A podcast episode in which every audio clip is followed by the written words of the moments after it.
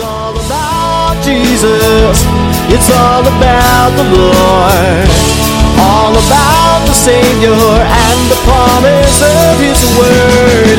It's all about Jesus. Welcome to It's All About Jesus, a radio ministry of Calvary Chapel Eagle. You are listening to a Sunday morning message by Pastor Mike Sasso. If you would like to join us for church, we meet every Sunday, 10 a.m. at North Star Charter School, 839 North Linder Road in Eagle, Idaho. You may also join us live streaming at that time. Go to cceagle.org at 10 a.m. to watch the whole service live. If you can't join us then, you can always go back and watch the video. Let's listen in to today's message.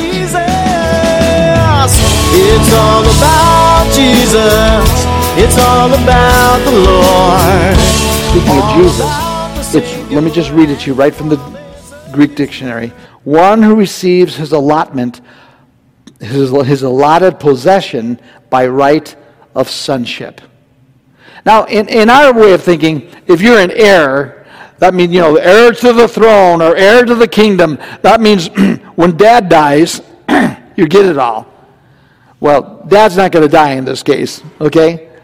God the Father isn't going to die, and Jesus is sitting around waiting to inherit. No, no, no. He's heir, and, he, and they both live eternally, and he co owns everything with the Father. That's what we're going to see as we look deeper.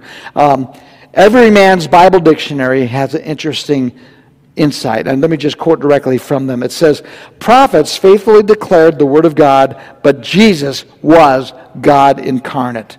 The Son is creator, revealer, and the goal of the historic process. He is the heir of all things because he's the Son of the Father to whom all things ultimately belong. The very kingdoms of this world are to become the kingdoms of our Lord, his Christ. Now, you, you've heard it, you know, uh, he shall reign forever and ever. All the kingdoms, the, the, we got songs written about it. But I'm, oh, I'm going to love this journey through the book of Hebrews as we see the glorious reality of who Jesus is, that we could have full confidence. Maybe some of you have had encounters with cults who tell you, oh no, Jesus is just the Son of God. That's it. He's not God the Son. Or Jesus was just a man. Or some of the cults say Jesus was Michael the Archangel, came to be uh, the Messiah, and then went back to being Michael the Archangel. There's all kinds of crazy theories out there. Hebrews is going to clear it all up. Hebrews is going to put us right, okay? So here's your, your first fill in with the, the, the um, attributes. The first of the seven attributes of Christ is found in verse 3. Number, number one is heir of all things. Now, as we're talking about heir of all things, I want to make sure you don't miss it. Not only is he going to inherit uh, the, the, from the Father, it says of all things, holding nothing back. The Father doesn't say, Well, I'm God, and I'm going to have, I own all this, but you can have, you can have this. No.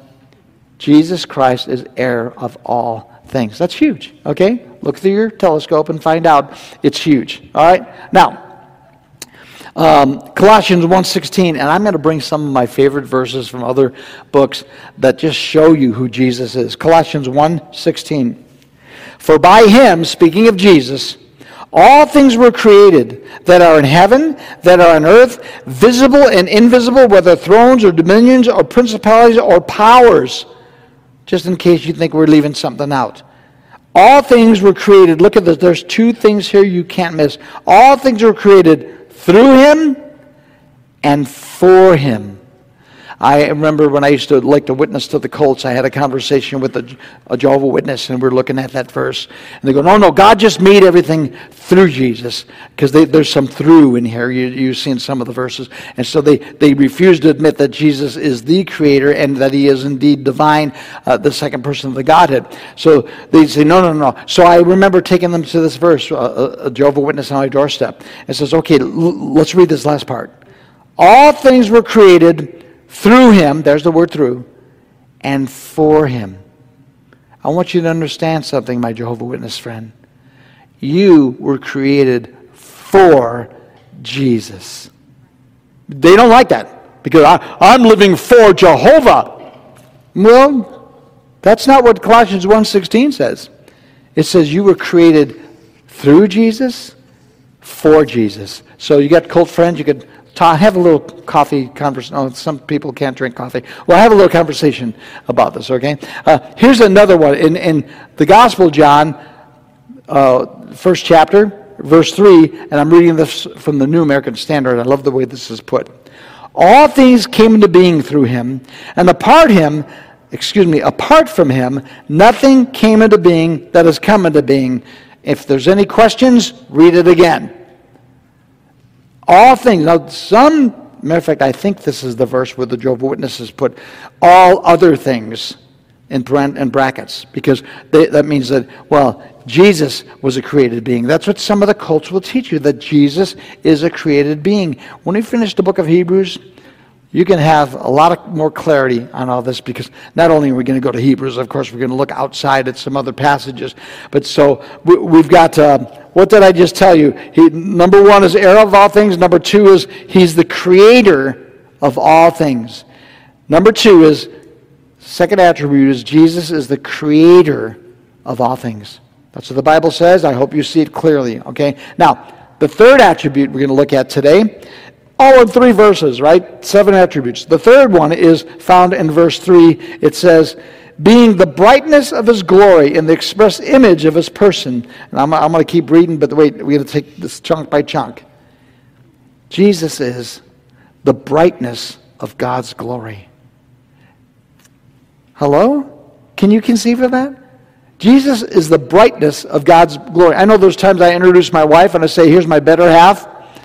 It's like Jesus is God's better half.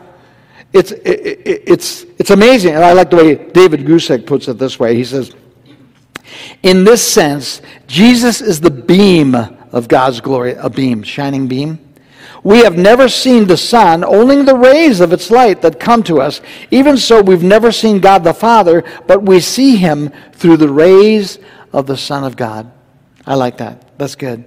So, and here's something else you got to think about. If this was description was of anybody else but God Himself, is blasphemous.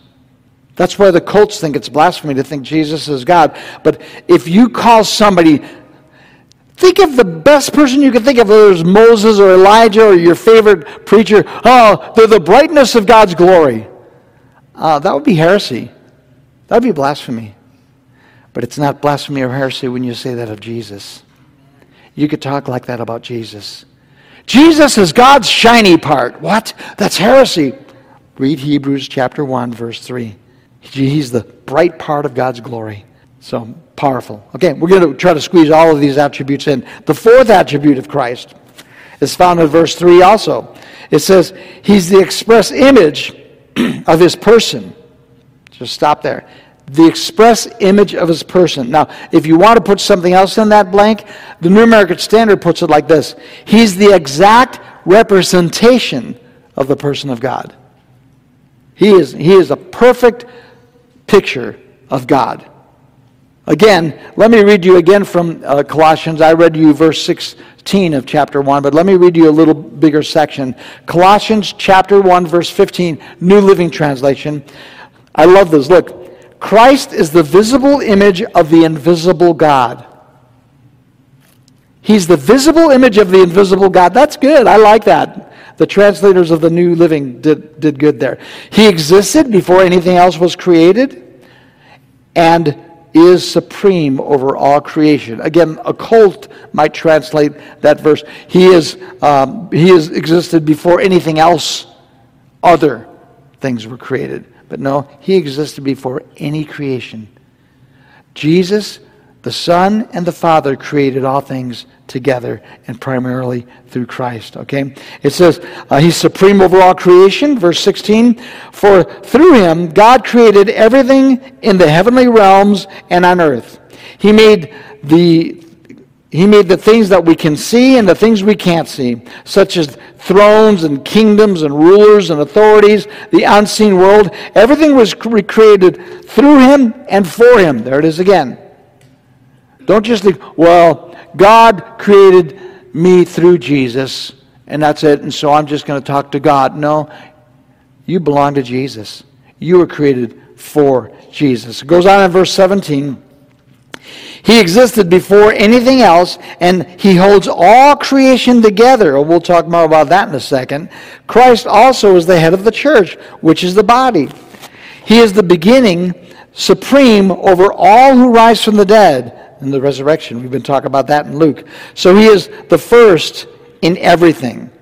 For God, in all of his fullness, oh, I love this for God, in all of his fullness, was pleased to live in Christ, and through him, God reconciled everything to himself. He made peace with everything in heaven and on earth by means of Christ's blood on the cross. Folks, you don't want to you don't want to turn back. Jesus is too important. You don't want to well, right now I just believe in Jesus. That's it, just Jesus. But my old religion says I need them. I need them and the whole package and the, the whole, all the system and the rules and the hoops you jump through. And you want that, really? You've got Jesus. Oh, it's so much better. Don't go back. No turning back from Jesus. You remember when, when Thomas was talking to Jesus and he said, Jesus, just show us the Father and that'll be good enough. Just show us the Father. and Jesus in, in John 14 9 says this. Jesus replied, Have I been with you all this time, Philip, and yet you still don't know who I am? Anyone who has seen me has seen the Father. Just show us the Father? Peekaboo, look at me. So why are you asking me to show you, him to you? Don't you believe that I'm in the Father and the Father is in me, and the words that I speak are not my own, but my Father who lives in me does his work through me? You want to know the Father? Know Jesus. You want to draw near to God, the holy one and only God?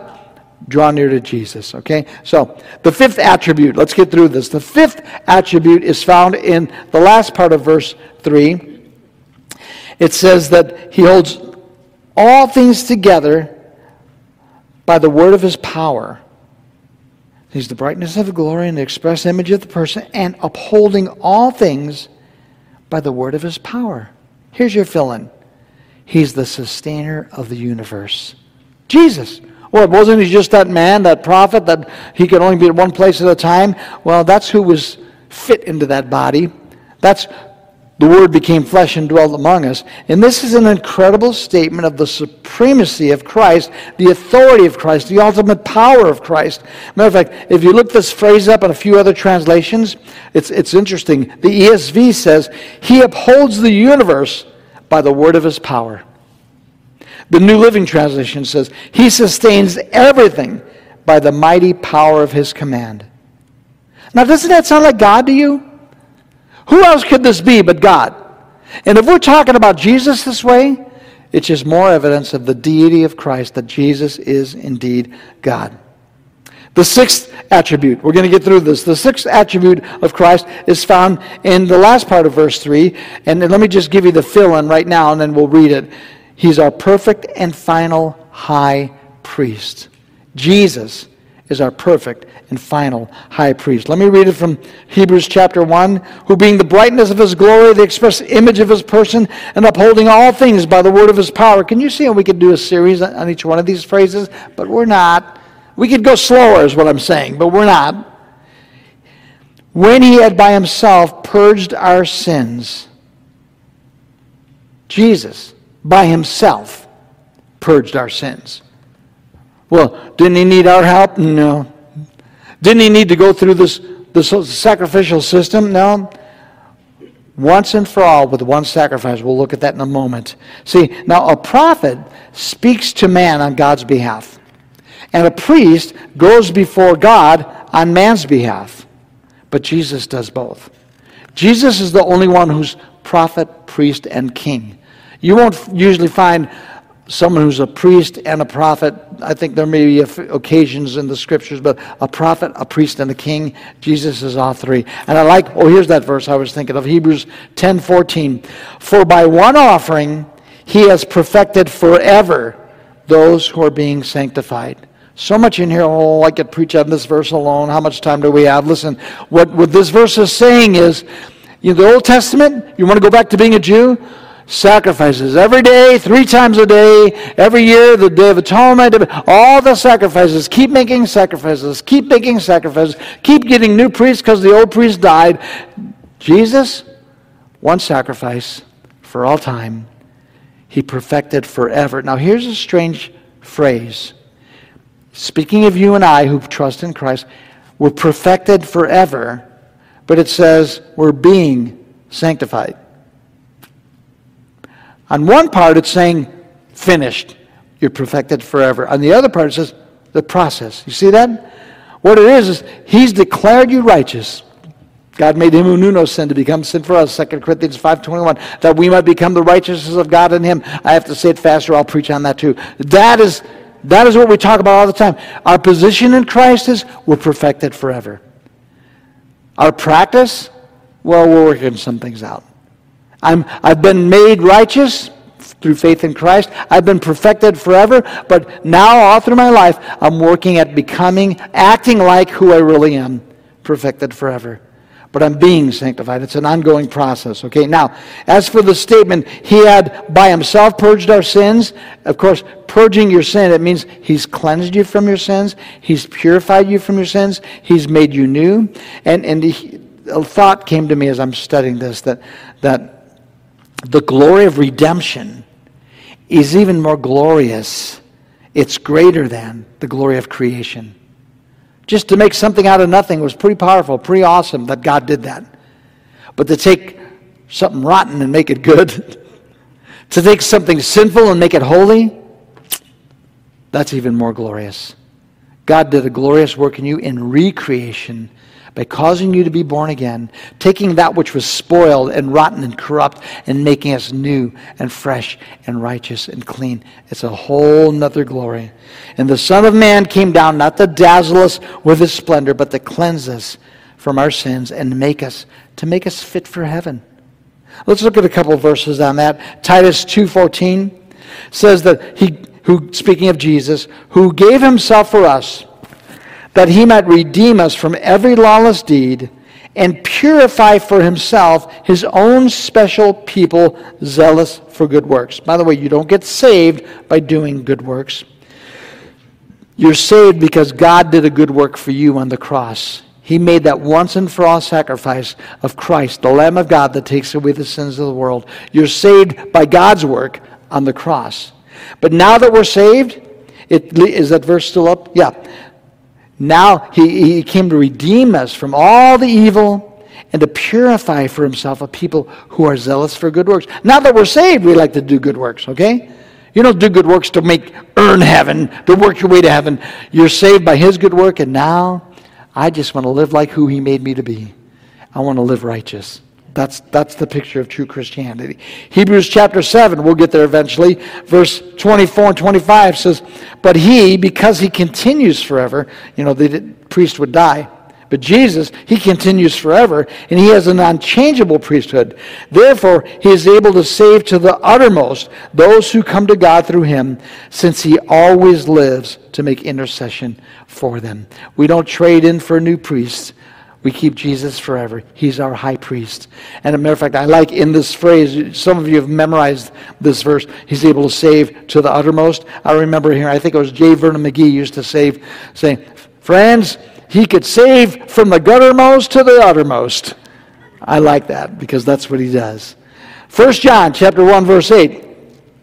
Now we're given this promise because of Jesus. If we say we have no sin, we deceive ourselves and the truth is not in us. But if we confess our sins, He's faithful and just to forgive us our sins and to cleanse us from all unrighteousness. And it, goes on to say, if we say that we have not sinned, we make him a liar, and his word is not in us. You know how you get right with God? You just admit you're a sinner, he's the Savior, and you need him. God made it so simple to get saved that I could even do it.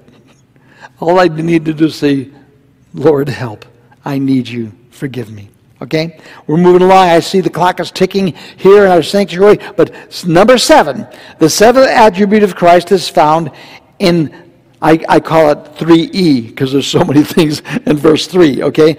And, and I'll give you the fill in and then we'll look at the verses. He now sits in the seat of total authority. Your fill in is total authority. That's Jesus Christ. Hebrews 1 3, let's look at it again. Who being the brightness of his glory, the express image of his person, and upholding all things by the word of his power, when he had by himself pure, purged our sins, he sat down at the right hand of majesty on high. Now, I don't know if you know much about ancient cultures, uh, but if you sit at the right hand of a king, that's a place of authority. Okay? And another thing about sitting down, uh, high priest, if you just study the tabernacle and you study Jewish religion, uh, there was lots of different furniture in the uh, tabernacle. There was the table of showbread, the, there was the altar of incense, there was different furniture. You know what they didn't have in the, in the tabernacle? Chairs. There was nowhere to sit. The job was never over. The high priest or the priests in the holy place never went, okay, uh, time for a break, and they sit. Then you don't sit. The work was ongoing, never ending, and you don't sit down. Okay, but Jesus' work was complete. He doesn't have to keep working. The sacrifice was made for you. And now he sits at the right hand of the Father. Hebrews 10:12 puts it this way. This man, after he had offered one sacrifice for sins forever, sat down at the right hand of God. Mm, mm, mm. That's my Jesus. He's, he's now, oh, he's working at saving you, but you're a lot of work. So he's working at saving. He already did everything that needs to be done. And now he's sitting and he's interceding on our behalf. And this is the current position and status of Jesus Christ. And I hope you got all those because there's seven attributes and three verses. We squeezed them all in.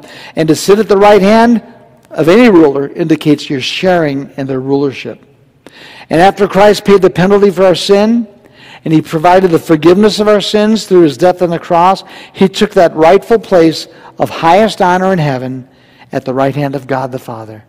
God the Father, God the Son. We keep it in the family, don't we? You know, and, and, and uh, kingdoms, quite often you see that in uh, kings and rulers. Uh, the, the son always inherits. Who's next in line on the throne? Well, it's my oldest son, right? That's how it always works. And from that place of ultimate authority, Christ continues his work of redemption, saving and rescuing and liberating and restoring. Uh, there's an his activity as mediator. Oh man, he ever lives making intercession for you and I. I love it. Now, the rest of this book, as we continue in Hebrews, uh, it will demonstrate the ways that Jesus continues his active saving and, and redemption process as, as, both the sacrifice for our sins and our high priest who ever lives to make intercession for us. So here's it. I, I was concerned I'd go long because I had so much to say today, but I think we got through most of it. And here, here's the bottom line where we end. Have you embraced Christ as your Savior? Don't turn back. Because that's the message to the, to the Hebrew people. You've got Jesus as your Savior. Did you come from a religious system? We've all come from some kind of religious system. Don't go back. I've had people, that's funny because I don't, I don't know if I should even say because sometimes people get offended, but the religious system I came out of, I've had people say to me, Come back home. Come back home to the blankety blank church, whatever church you want to talk about. I could never go back. I got Jesus. That's all I need. I don't want to go back to that old system that, that entraps and ensnares and controls and manipulates. Jesus sets me free. Why do I want to go back to that? There's no other way of salvation. It's not through a church. God didn't say, I wanted to save the world, so I established this church. No, I wanted to save the world, so I sent Jesus. There's no other way to know God. I'm the way, the truth, and the life. No man comes to the Father but through fill in a church name. No. No other way but through me, Jesus said. So if you know Christ and you've been wrestling and you've been tempted and you've been, you've been put through persecution or confusion, the message of this whole book is going to be don't turn back. You've got the best you can have. Everything else is either second best or loser it's Jesus and only Jesus. And, and one more thing before we close. If you've never embraced Jesus as Savior, I can't think of a better time. What is it? The four things God doesn't know? He doesn't know a sin that he doesn't hate. He doesn't know a sinner that he doesn't love. He doesn't know another way to heaven but Jesus Christ. And he doesn't know a better time to receive Jesus Christ than right now. Father, we bow before you. We thank you for your goodness and your grace. We thank you for the message of Hebrews. We look forward to continuing through this book. We, we look forward to learning more and more about our Savior and all of His glory. And Father, right now I want to pray for those in our midst. Maybe you listen to the sound of my voice online or on the radio later or right here in this room, Lord. If there's anybody who's been tempted to go back, Lord, help us to hold to your word and know that there's no turning back. Father, for those who've never embraced Jesus, if there's anybody listening to the sound of my voice and they know that you're the way, the truth, and the life, but they've never embraced you, Father, right now, wrap your loving arms around them and pull them in. And if it's you I'm praying for, all you need to do is say, Lord, Jesus, I know I'm a sinner. I know you're the Savior. I believe you sacrificed your life for me. And I receive that forgiveness you offer. Forgive me of my sins. Help me to turn from my sins. But Lord, thank you for your sacrifice that makes it possible for forgiveness. Jesus, He's the resurrection, the soul. We hope you enjoyed today's program. You can find all of Pastor Mike's messages and any other information you would like about Calvary Chapel Eagle online at cceagle.org. In iTunes, you can subscribe to the podcast Calvary Chapel Eagle Sunday morning. If you are new to the area and don't already have a home church, we would love for you to come check us out. We meet every Sunday, 10 a.m. at North Star Charter School, 839 North Linder Road in Eagle. That is one block north of Highway 44. You can call or text the church phone at 208-891-2635. Once again, you can get any information you need at cceagle.org. There you will also find a link to join our Facebook page. So until next time, remember, it's all about Jesus. Yeah, the power of His name.